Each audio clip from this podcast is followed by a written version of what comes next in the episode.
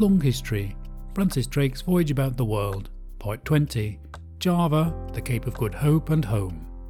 Hello, everyone, and welcome to episode 20 of Long History's The Voyage About the World, a description of Francis Drake's famous voyage which took place from the 15th of November 1577 to the 26th of September 1580.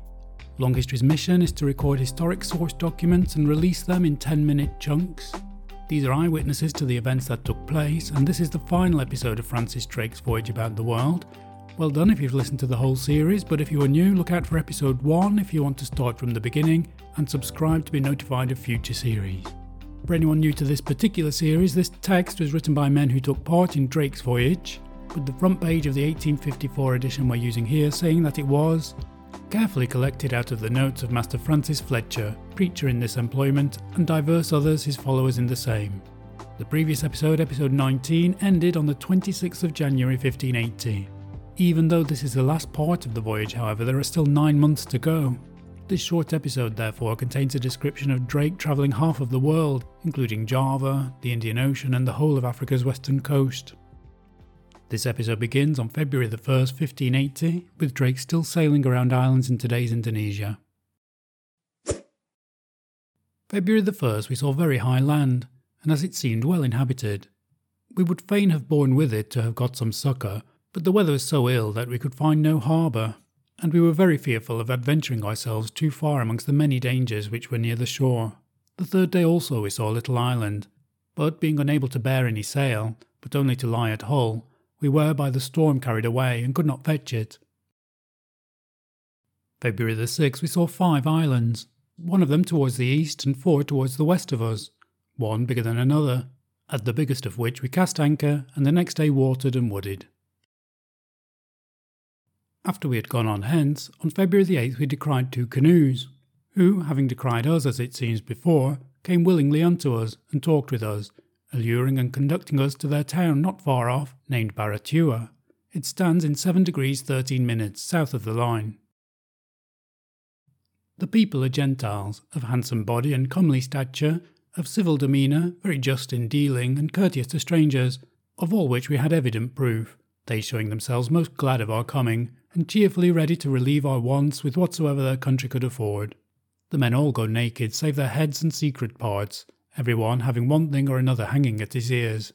Their women are covered from the middle to the foot, wearing upon their naked arms bracelets, and that in no small number, some having nine at least upon each arm, made for the most part of home or brass, whereof the lightest, by our estimation, would weigh two ounces.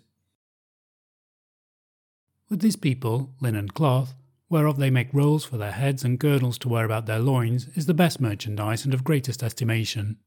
They are also much delighted with margaritas, which in their language they call saleta, and such other like trifles.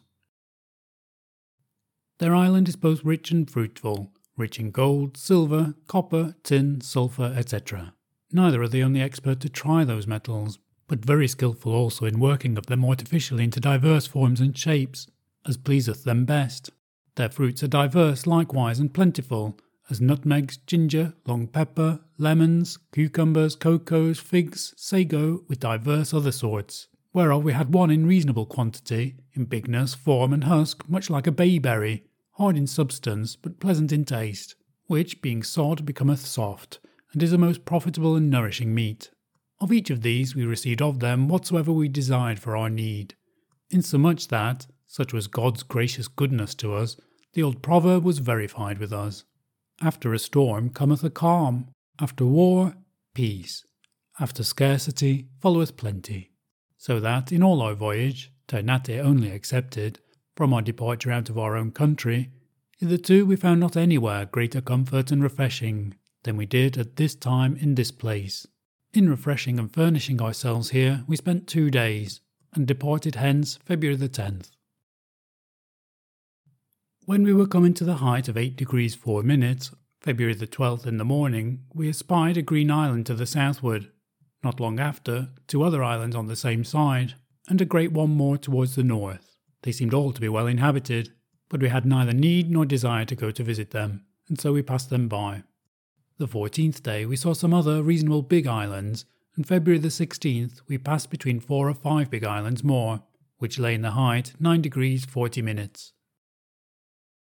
The 18th, we cast anchor under a little island, whence we departed again the day following. We wooded here, but other relief except two turtles we received none. The 22nd day, we lost sight of three islands on our starboard side, which lay in 10 degrees and some odd minutes. After this, we passed on to the westward, without stay or anything to be taken notice of till the 9th of March, when in the morning we espied land, some part thereof very high, in 8 degrees 20 minutes, south latitude. Here we anchored that night, and the next day weighed again, and bearing farther north and near shore, we came to anchor the second time. The 11th of March, we first took in water, and after sent our boat again to the shore, where we had traffic with the people of the country.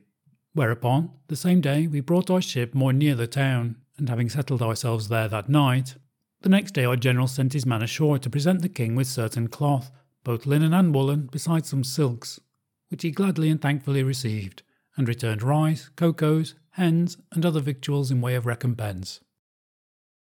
This island we found to be the island Java, the middle whereof stands in 7 degrees and 30 minutes beyond the equator. The 13th of March, our general himself, with many of his gentlemen and others, went to shore, and presented the king, of whom he was joyfully and lovingly received, with his music, and showed him the manner of our use of arms, by training his men with their pikes and other weapons which they had before him. For the present we were entertained as we desired, and at last dismissed with the promise of more victuals to be shortly sent to us. In this island there is one chief, but many under governors or petty kings, whom they call rayas, who live in great familiarity and friendship one with another. The fourteenth day we received victuals from two of them, and the day after that, to wit, the fifteenth, three of these kings in their own persons came aboard to see our general, and to view our ship and warlike munition. They were well pleased with what they saw, and with the entertainment which we gave them. And after these had been with us, and on their return had, as it seems, related what they found, Raya Donan, the chief king of the whole land, bringing victuals with him for our relief, he also the next day after came aboard us.